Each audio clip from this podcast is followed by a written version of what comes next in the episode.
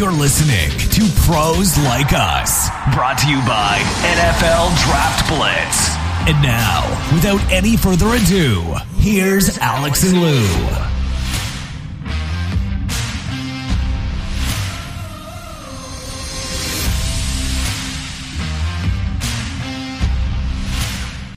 That's right, gang. We are back and better than last week. We hope it is Final Four weekend. We talked a little bit about the NCAA tournament coming down the pike last week. I think by the time the show posted, you know, some of the things were probably after the fact. But uh, San Diego State, man, that's uh, that team came through for me, getting to the Final Four. So that that was pretty cool. Uh, some other things came out during the course of the week, and and Alex, I wanted to kind of get your thoughts here is at the owners meeting, just as John Harbaugh sitting down with the press, Lamar Jackson fires out a tweet in which he reveals that he had requested a trade on March 2nd and this is the first we're hearing from it. And Lamar has continued to tweet throughout this. But anyway, it, it just the timing of it seemed seemed pretty uh, calculated, and just all of a sudden you're John Harbaugh sitting there and like out of the blue you're getting hit with this. But uh, what do you make of, of this news not being kind of shared before this past Monday, like 25 days later? I'm not surprised because I mean the Ravens haven't shared much about some of the things that have transpired with Lamar Jackson behind closed doors. The only thing that they have let everybody know, at least like publicly, that they're not trading him. That they want to get it done. They want to get this contract done. I do think that they're frustrated as a franchise because they have a quarterback in place. And even if they believe that he still has like another three, four good years left because of the type of style of quarterbacking that, that he plays, but it's still better than like half of the. He's still a better quarterback than two thirds of franchises out there in the NFL. So there's no way that they're going to let him go in that regard. But I do think that Lamar is is pulling a little bit of a power trip here. Uh, he's letting it know that hey, I'm not able to get this done, even though I'm negotiating it by myself, but hey, I'm sick and tired of this. That's it. Why don't I have a contract? Everybody's getting a new contract. Every quarterback is getting a new contract except for Lamar Jackson. Maybe he should just hire an agent and it can get done within like a week. Why doesn't he want to do that? I mean, share a little bit of the profit. Yeah, I don't know if it does really. Even if he has now, I no doubt an agent would certainly help him in this case, but I just don't know that he's going to have his agent, you know, ask for anything less than what he thinks he deserves. So I think that might be the idea that he he in his mind that he doesn't need an agent that he's got kind of he's kind of dug in. This is what i'm looking for. This is what i'm worth. On the other hand it seems like the market is telling him otherwise because it's just incredible that it doesn't seem like there's much interest in him or at least teams aren't putting pen to paper and saying okay here's an offer sheet the draft is coming up in a few weeks. Do you think maybe teams are waiting till after the draft so they can push the draft compensation to next week? I mean, that certainly is plausible, but it just seems weird that here you've got, you know, got to be one of the top seven quarterbacks in the league, and he's sort of available and all these teams that are starving for a quarterback aren't really you know stepping up to the plate. Um, yeah we've talked about this before and you know there's a lot of reasons that teams are you know seem to be shying away or you can kind of make the case but at the end of the day uh, there's at least i don't know 25 teams out there that don't have uh, you know an answer at quarterback I think you know teams like the Falcons. I think teams. Uh, I I think a team like the Falcons. I think a team like the Titans. They should be in this. I mean, those are the teams that I think are outside of the possibility of grabbing these quarterbacks in the draft. So why not get a proven one? And I mean, you and I have talked about this. We've beaten this to death, but I do think teams are waiting, Lou. I do think yeah. they're trying to come up with the package, and I do think that there might be some negotiating, some requests going on behind closed doors. Again, the Ravens are playing it coy. They didn't mention this trade, so that means they are not going to discuss teams that are maybe calling them on the phone to, you know, acquire Lamar Jackson. They're not going to do that. And I don't think teams that are willing to make this trade are also going to make it, are going to let the cat out of the bag. But I do think that there should be some teams interested and they can get the cap situation you know straightened out and they can get this contract with him worked out before that trade and a lot of teams have the compensation to do this. So i'm waiting. I honestly believe that lamar gets traded during the draft.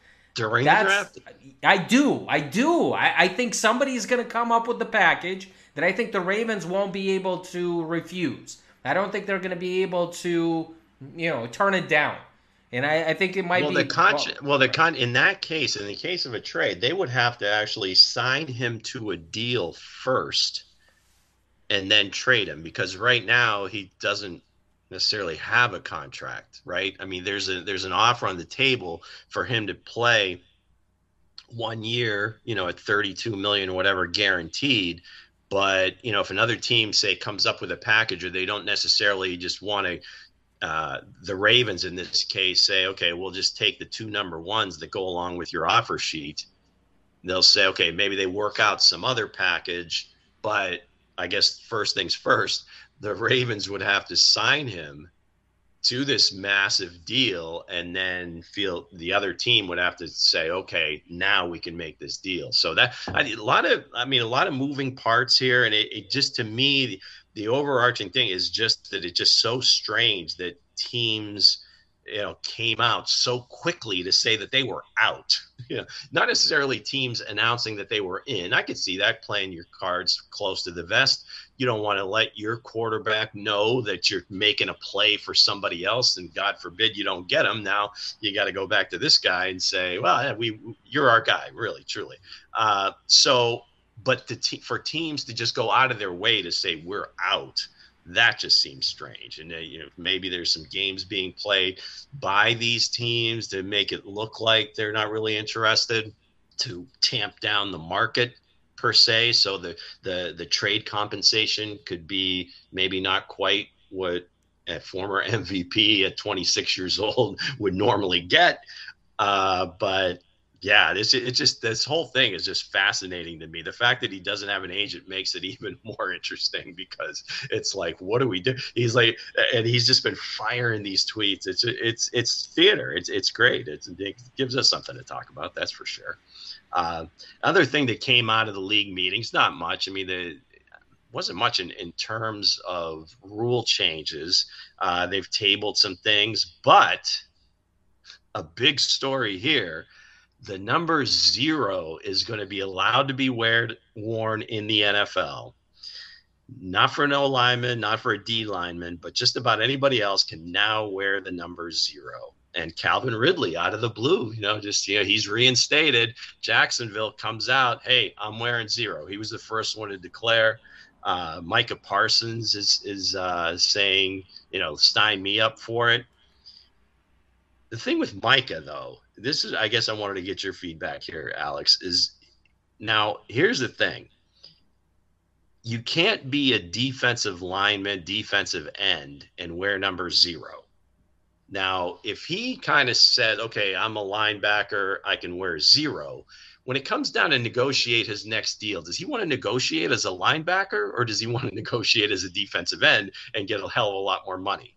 So that, that, that just seemed kind of that's where where I went when, as soon as Micah came out with that. I want to be a defensive specialist. I don't want to negotiate as a linebacker or as a defensive lineman. I want to say like I'm a star. I'm a defensive playmaker. He's going to reset the market. He's going to pull a Lamar and just yeah. That this is this is getting good. Go ahead. He's going to say I'm a defensive playmaker. That's it. Line me up anywhere. I can play safety. I can play corner. I can play quarterback if you need me to. I'm athletic enough. You know, I I can take the place of Lamar Jackson. But I just think that eh, in in that regard, I mean, it remains to be seen He's just a special player, and I know the Cowboys are going to pay him. I know Jerry Jones is going to pay him, okay? Jerry pays everyone, especially his star players. He's always done that with the triplets. He's done it with Dak. You know, he's done it with Zeke. I mean, he's just seems he like their offense mostly on the offense, though, right? Yeah, but he's gonna have to play though. He's gonna have to pay those defensive stars. I mean, it's gonna come up. I mean, Micah Parsons, Trevon Diggs. He's gonna have to like fork out some of that cash because I mean the defense has. You can make a case that the defense has been carrying the Cowboys the last couple of years, and it's true with Dan Quinn taking over. He's put these players in position to make plays. And I mean, Trevon Diggs and Michael Parsons have made themselves a lot of money. So the Cowboys are going to have to fork out all the cash on the defensive side of the ball. All right. So we, I mean, going back to this zero thing, obviously Agent Zero, Gilbert Arenas, you know, in the NBA, a lot of NBA players have worn zero, double zero. There's many of them right now. Dame Lillard, obviously, probably the the best one, but um, yeah, you're looking at football, and I, I remember now they kind of outlawed it at a certain point, or I can't remember, like in the 70s or something. They kind of lined up. Okay, each position had this range of numbers that you could wear. But uh, again, when I was a kid, there was a couple of double O's. Jim Otto, the center for the the Raiders, which is perfect. His name was O T T O, and he wore two O's as a number. And then wide receiver for. Uh, the Houston Oilers, Ken Burroughs, great player, double zero, and that's you know, and that those were kind of the last guys. But uh, yeah, it just seems a little strange. I mean, you really go in the way back machine. Now, for those kids listening to this, and kids would be anybody like under fifty, probably or forty. Uh, back in the 60s and this was a really interesting thing because i remember actually seeing they made this into a film for tv there was a book uh, called paper lion and it was written by George Plimpton and Paper Lion Confessions of a Last String Quarterback. And again, it was a made for TV movie. I think Alan Alda played George Plimpton, where he famously, somehow, the Lions uh, allowed him to come into training camp and actually get some snaps because he was writing this book and and you know in the movie of course they sensationalize it he's getting crushed by these defensive linemen alex karras and some other guys. Uh, but it was just it, again you know for something that you would probably never ever see again. But of course it was the 60s so this was something. But you know if anybody's really interested in these types of stories paper lion was the name of the book and it was written by george plimpton. Uh, i'm guessing alex this is news to you Absolutely. Just like it's news to a lot of other folks that are listening to this podcast. I think just about everybody listening. it's it's news to them or just kind of like ah whatever dude come on uh, we know you're old okay so that's uh, zero we'll see I mean, i'm sure there's plenty of players out there defensive backs uh, you know the guys that maybe wore it in college i know Jaylen watson for the chiefs he wore zero at Washington State, and there's there's many others. Some guys coming out in the draft now, so I thought that was just kind of a, again, just to kind of make fun of the league, the league kind of looking at all these all these rule proposals, and the one that gets done is, of course, the number zero. So, um, what's our big topic today? Is offensive weapons. What'd you have in mind? Yeah, I just felt like you know you and I know that quarterbacks are going to go high, that there might be, you know, top the top 4 quarterbacks might all be drafted in the top 10. I know that no offensive weapon, and by that I mean wide receivers, running backs, tight ends, those guys are not going to be drafted in the top 10. Maybe not even the top 15. So I wanted to bring up a topic where, like, which guy in this draft, in the 2023 NFL draft, is going to be the highest offensive player pick. Um, and we're going to exclude the offensive lineman because there are a lot of good offensive tackles that are going to go high. The kid from Northwestern, the guy from Ohio State. So that's, I, I thought it was an interesting topic to kick around. Well, it is because again, and it also kind of gives you a snapshot of just kind of the way the league is moving uh, with certain things, you know, regarding running backs. Because you know, I'm looking at it and the player is available, and you got to believe Bijan Robinson. If you lump running back, wide receiver, tight end, is going to be at the top of any list. But which team is willing to really invest? That kind of capital, a high first round pick in a running back in a position that is looked at, you're going to get in, in the first round, basically four years out of the guy. And then it's going to be like, geez, you know, do we pay him, franchise tag? And it just almost becomes a headache. And you'd rather go into like second, third, fourth, fifth, and some teams even into the seventh round to get your starting running back. So, you know, I'm looking at it, and yeah, I don't see anybody in the top nine going with any of these guys. Now, receiver may even go ahead of them. But this year, I don't know that there's really a, a standout. I got to believe, in my mind, you got Quentin Johnston, Smith-Njigba, Addison, Flowers, Jalin Hyatt. You know, what flavor do you want? You know, Quentin Johnston is, I guess, the the prototypical uh, X type receiver, big dude, can go down the field, showed some speed at his pro day in the four four high four fours, low four fives. So he kind of you know checked that box. So, but is he Ja'Marr Chase? Is he like one of these guys that that has gone to the top ten before? I don't know. I don't think so. So this is this is going to be an interesting one. I think that really the first spot that you might consider it, but it's the Eagles, is at ten and maybe this is a spot for Bijan Robinson, but I just the way they've kind of do their running back by committee. They've brought guys in, free agents. They let Miles Sanders go. They bring in Rashaad Penny. But again, he hasn't been that healthy. They've got Gainwell sitting there. Maybe they would be the team. Does Tennessee Bijan Robinson, you know, kind of step in for for Derrick Henry. You know, whispers that maybe they were looking to move off him because you know age, wear and tear, the whole thing. So that's where I'm looking at at a potential point. But again, I think the chances are very small that Howie Roseman goes for a running back, even though this is kind of a luxury pick. They don't expect to be a 10 anytime soon.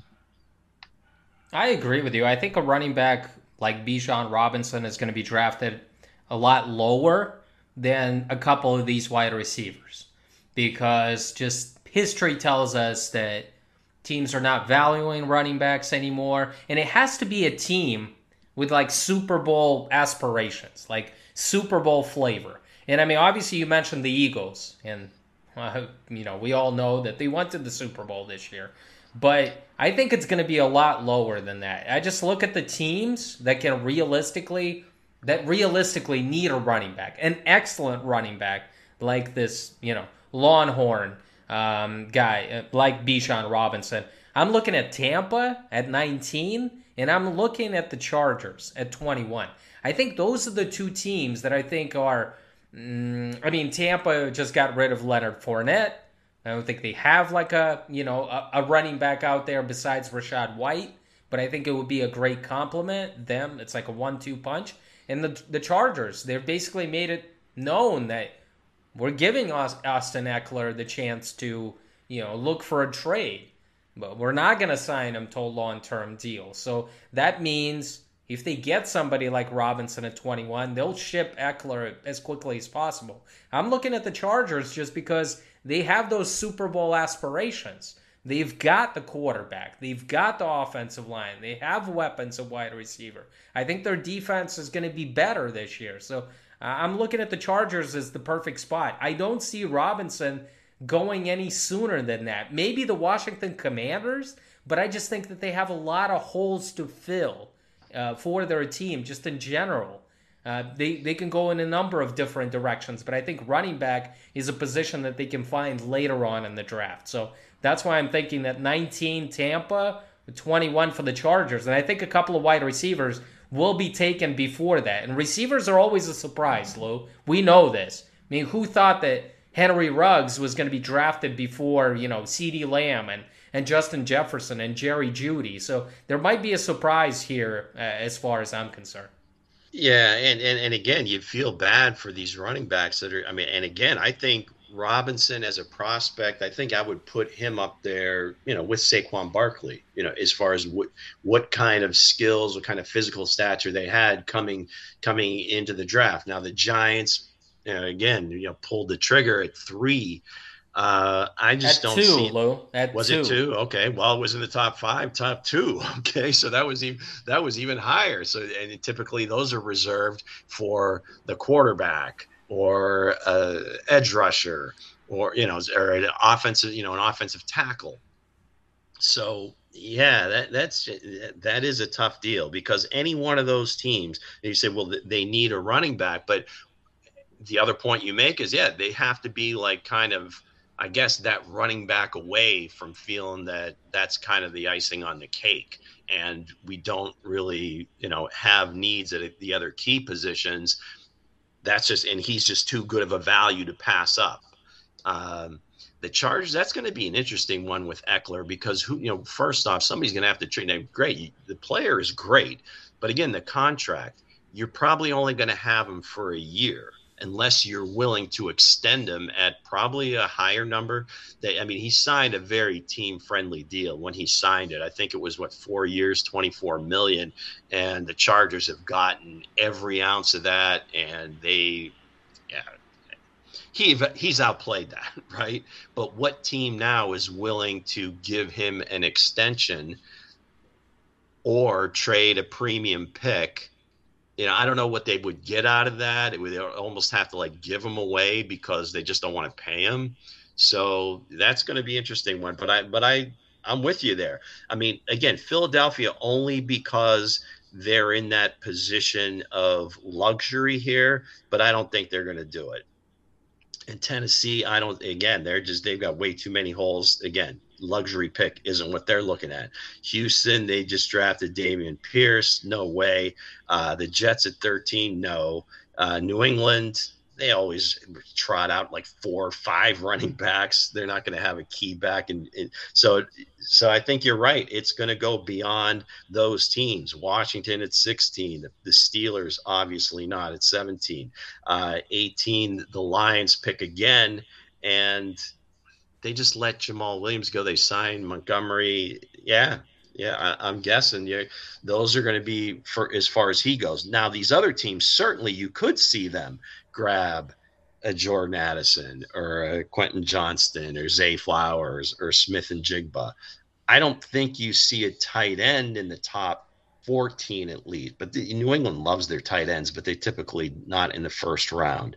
Uh, Green Bay, this could be kind of a kind of a different year. You got Jordan Love now. It's not you know Aaron Rodgers, so he's going to need some safety blankets. You know, may so maybe you see a Kincaid or a Mayer at this point, but again, that might be a little bit of a little bit of a reach. Um, so yeah, I'm i mean, gonna, I, yeah, I, would I go with the I would go with the receiver, and I could see certainly Tennessee pulling the trigger on a bigger dude, Quentin Johnston, and then they can trot out, uh, you know, again some two really big receivers, uh, um, and you know start to kind of rebuild from there. But they've got so many different holes. I, I don't know if that's really the best for them either. But I would think it would certainly be a consideration at eleven.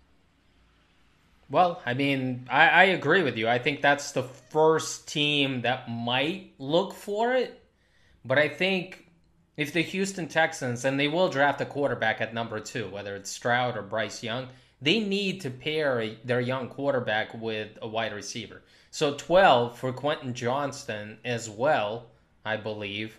And then the Patriots. You never know. I mean, the Patriots are kind of a wild card out there. They're still looking for wide They've receivers. Done such a bad job. I mean, you talk about a blind spot. I mean, as as great as an organization as they've been, as dominant as they've been, that's just a blind spot for them. I mean, they kind of lucked into Edelman, but you know, other than that, who have they drafted that has come become even a marginal player? Everybody has been brought in, you know, trade, free agent, you know, whatever it happens to be. But uh, and even then, they they've kind of missed on some that they've traded for. So um, I think they'd be like almost gun shy to do it.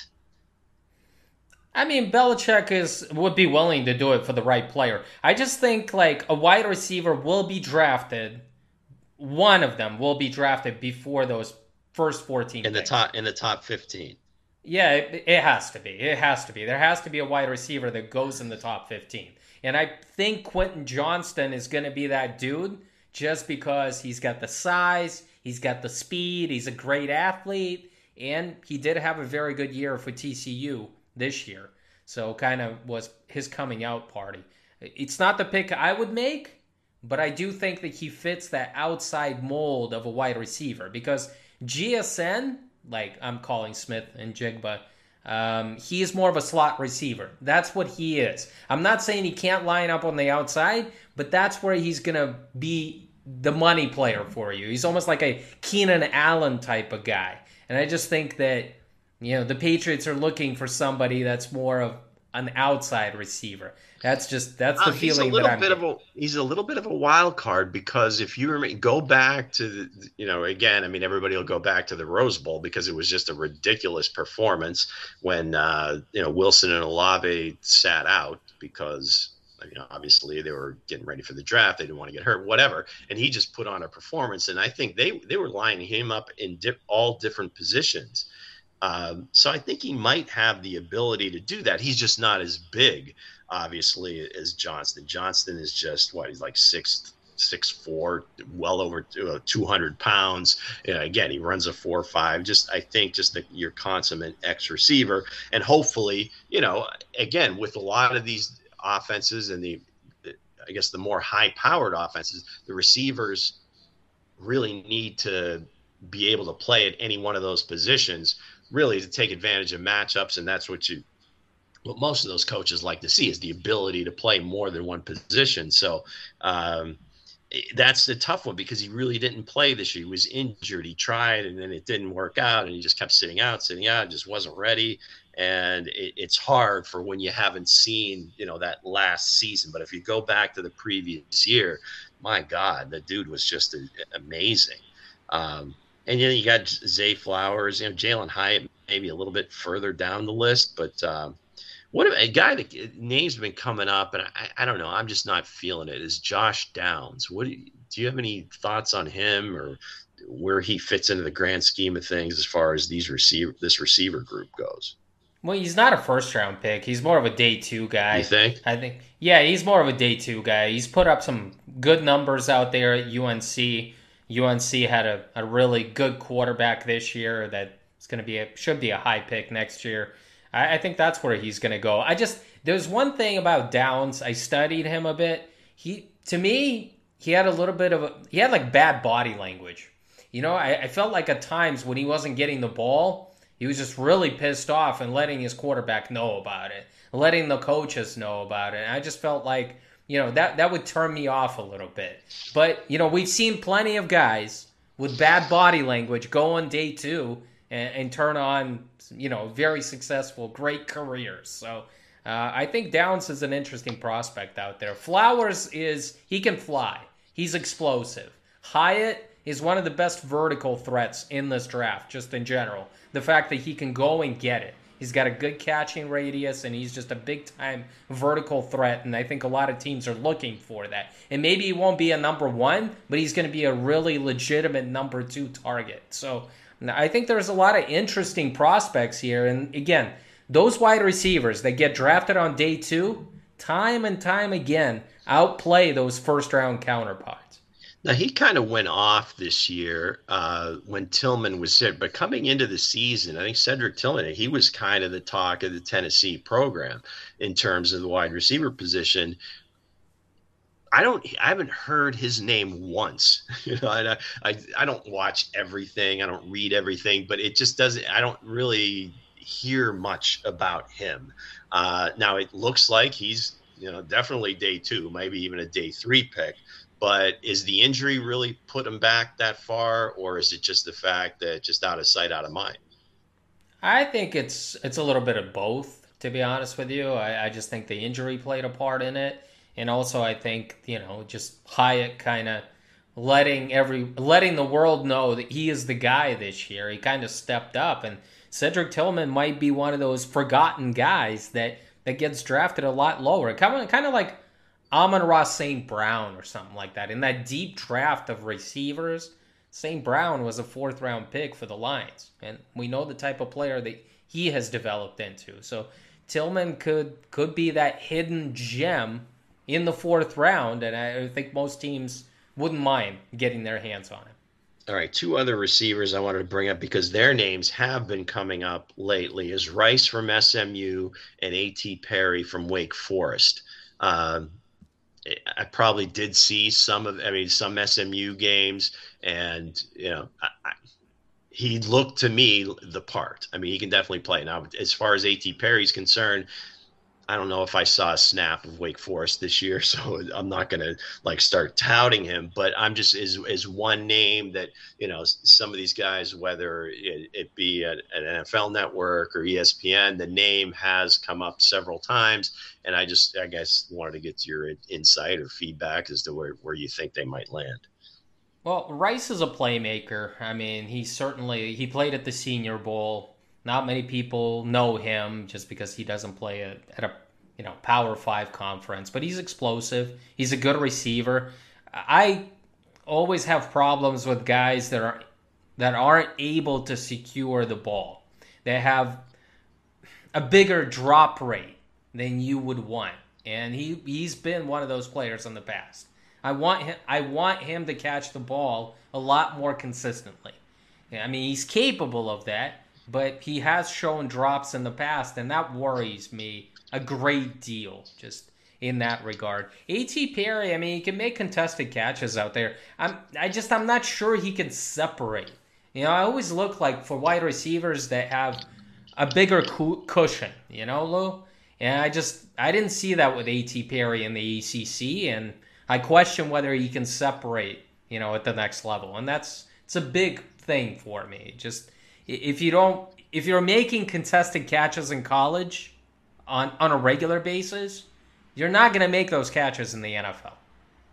All right. Uh, some other names at running back, and you, these are just, I mean, the one that really stands out to me, and I every time I watched him play, I said, this is this is the guy that I, I would love to see in a, in a Chiefs uniform, and that's Jahmyr Gibbs of Alabama. Just seems like explosive, can catch the ball. I think they could pretty much line him up anywhere behind the line of scrimmage, on the line, off the line. You know, playing playing slot, uh, putting him in a, in a, in a two back set, whatever. He's going to do something that's going to just make take your breath away because it just seems like at any point he can just take it the distance. So I, I really like him.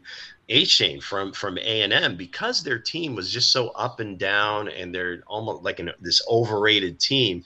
You kind of forget they've got a lot of really good players.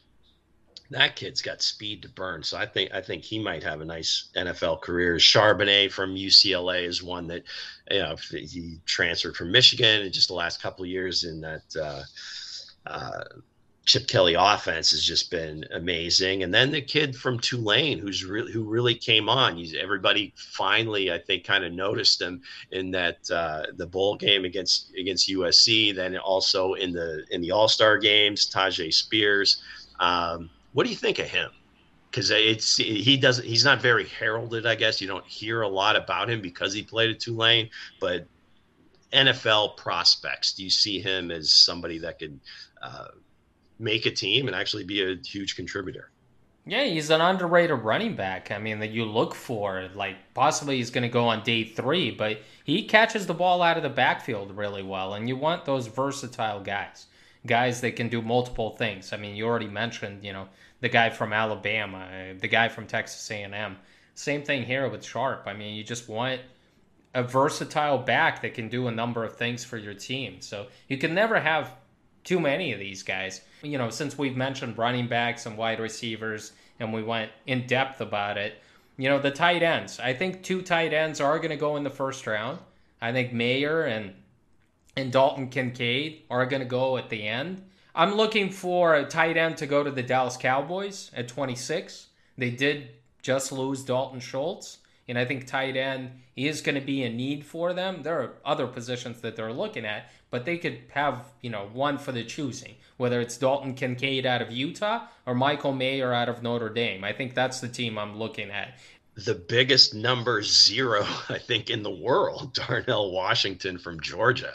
That that's an intriguing prospect. Maybe not first round, but that's a monster. But I don't think he's a first round guy. I think Kincaid and Mayer definitely are. And I think the Bengals at 28, they like to, to draft playmakers And why not get another weapon for Joe Burrow or the Saints? You know, Derek Carr likes to throw to tight ends. He's arriving with the Saints out there. I mean, he would love to get his hands on, on one of these tight ends. So it's going to be interesting. I think, again, a lot of quarterbacks are going to go in the first round, most likely four. And then we're going to see a run on offensive linemen, offensive tackles. I think are going to be a premium out there. And then we'll, you know, cornerbacks. Cornerbacks, I mean, we'll talk about it for another show. I think they're going to be a very sought after position in the first round. And then you sprinkle in, you know, a couple of wide receivers, a couple of tight ends, one running back. I mean, those those are going to be the positions of of need out there. But I think I expect the quarterbacks, offensive tackles, and cornerbacks, uh, quarterbacks, corners, and offensive tackles to dominate the first round. Yeah, we'll we'll continue to see that. That drum will continue to beat, and we'll talk more about those in the next few weeks as we get uh, closer and closer to the draft. Uh, I mentioned at the top the the final four, and I don't. I mean, to me, it just seems like the two best teams have gotten there, uh, and that's San Diego State and UConn.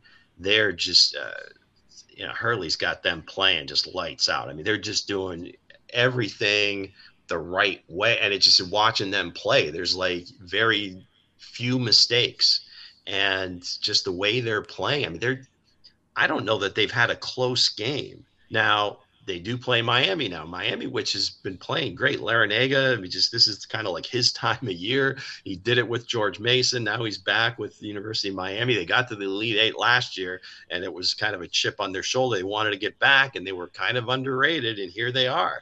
Uh, great team, a lot of speed. Uh, that is going to be a great, great game.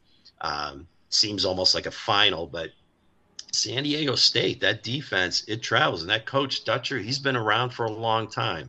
That was uh, Steve Fisher's right hand man at Michigan, followed him to San Diego State, waited his turn, and here he is. Um, so this is a that's a very good team. I don't know if Florida Atlantic this might be where the music stops for them. Uh, so I'm gonna I guess I'm gonna go with the chalk. San Diego State, UConn in the final, and then UConn winning it all. Uh, didn't really look at the point spreads, but as far as just I think those are the two best teams playing right now, and UConn just a, a hair better. San Diego State can have those lulls. We're such a great defensive team, but offensively they might be a little bit challenged. So uh, that's where I'm going with that. And well, you also, you you saying you saying the praises for San Diego State last week. I mean, right. that was your team. You talked about their physical style. You talked about their defense, defense and how they get amazing. after it. Yep. And then, you know, San Diego State is a school that my younger brother went to. Actually, okay. And nice. he graduated for there. So I appreciate, you know, the the feedback here from you and you know, a shout out to him. I mean, he he did go there, graduated, and you know, San Diego State wasn't that great when he went to school there. Okay, as far as a, as a basketball powerhouse, but now it seems like they they got this run together. And then so you know, we got San Diego State versus Florida Atlantic, UConn, Miami. You think Miami has got a shot? Everybody seems to have UConn as the favorite, Lou. Because I mean, they seem because, to be clear because they have played almost flawlessly throughout the tournament. And if you watching it, they just kind of dominate teams. They're very, they're just all so well connected. Uh, no real superstars, but obviously a lot of talent on the floor.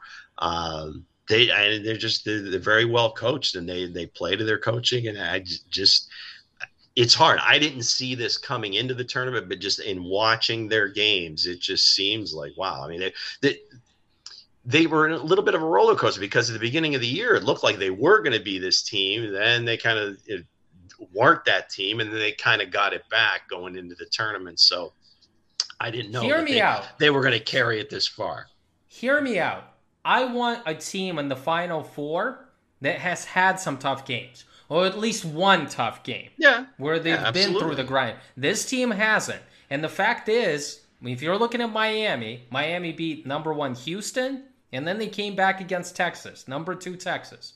So they've had some tough games out there. Larrañaga has been here before in the Final Four.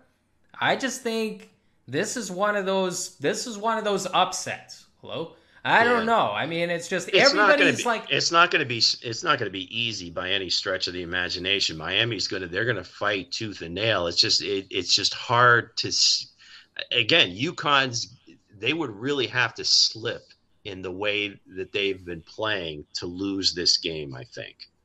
Now, I, just, I, don't think I, it, I don't worry. think they blow them out, but I think it's they just I don't know. Just the eye test. I, I, watching both teams, it just seems seems like it's a UConn. But again, as soon as you start to say that, and everybody's going that way, it'll be the other team that bites you in the butt. I always worry when a team is like a heavy favorite and they're supposed to win. Everybody expects them to win because they're looking at the other teams. They're there and they're like, "Oh, UConn has been great through the first four games. They're going to take care of business." I always always worry about it to be honest with you so we'll see and it's amazing uh, it's going to be me. a lot yeah it's going to be a lot of fun saturday it'll just you know it's one of you know one of the best days in the sports calendar the final four so that'll that'll be fun uh, evening and then monday night we'll see i'm still surprised that we don't have any number one seeds or number two seeds in the final. or or three seeds so yeah, I mean, it was again. It just going into the tournament. Not that you. I think I I don't know uh, in I don't know whose pool it was, one of the larger ones out there. I think there was only six that had this final four out of like the millions that were submitted. I don't know if it was ESPN or Yahoo or one of the bigger ones. That only six had this final four, which wow, if you had this, God bless you. I think you should get the money any either way. Those those six people should just split it. Uh, but let's go ahead and tie this whole basketball football thing together. Uh, for those of you that have been listening uh, last year, this year, last year, leading up to the draft, we uh, interviewed Alec Pierce, the wide receiver of the Cincinnati Bearcats, who subsequently became a second round pick of the Indianapolis Colts. And during the interview, we were talking about what an athletic uh, family he came from. I believe all his siblings his parents both all division one athletes and at the time i think we mentioned that his youngest brother had uh, secured a scholarship to princeton well if you watched princeton play throughout the throughout the tournament there was pierce as a starter as a freshman on on his team. Now they went down uh, the last game they kind of ran out of gas but for uh, an ivy league team to push it that far it was a great just a great thing to watch and just the way they play. And it was uh, it, it, was pretty cool. But the fact that here you go the young young man as a freshman taking his team to that point and alec was in the in the stands cheering. So i just wanted to kind of tie that back together uh, in case you missed it. You know what? You've got a great researching uh, you've got great research department out there. It's always working. You know it's it's always giving you some nice stats. They're not doing this for me lou but they do it for you. So you know, I, I really appreciate that. I you know I want to applaud these guys, and they're they're doing a great job. They should be working for ESPN and we not only hire the best at pros like us, and. Um, yeah, I always like to say I've got an incredible recall for useless knowledge, and maybe this was it. But just when I saw him, I was like, God, you know, that name sounds familiar. And uh, then they showed Alec in the crowd. I'm like, oh, okay, there we go. And then it just kind of took me back to that interview. So, uh, but yeah, there were there were some staff members that uh, that helped us out with that. So uh, that's going to do it for us this week. A uh, lot lot lot of stuff covered. A lot of interesting things coming down the pike. We're coming up on the draft. Uh, free agency still going on. I mean, pretty much just the one year prove it deals out there coming up. So who knows what OBJ is going to do? But uh, anyway, for my partner Alex, this is Lou on the way out.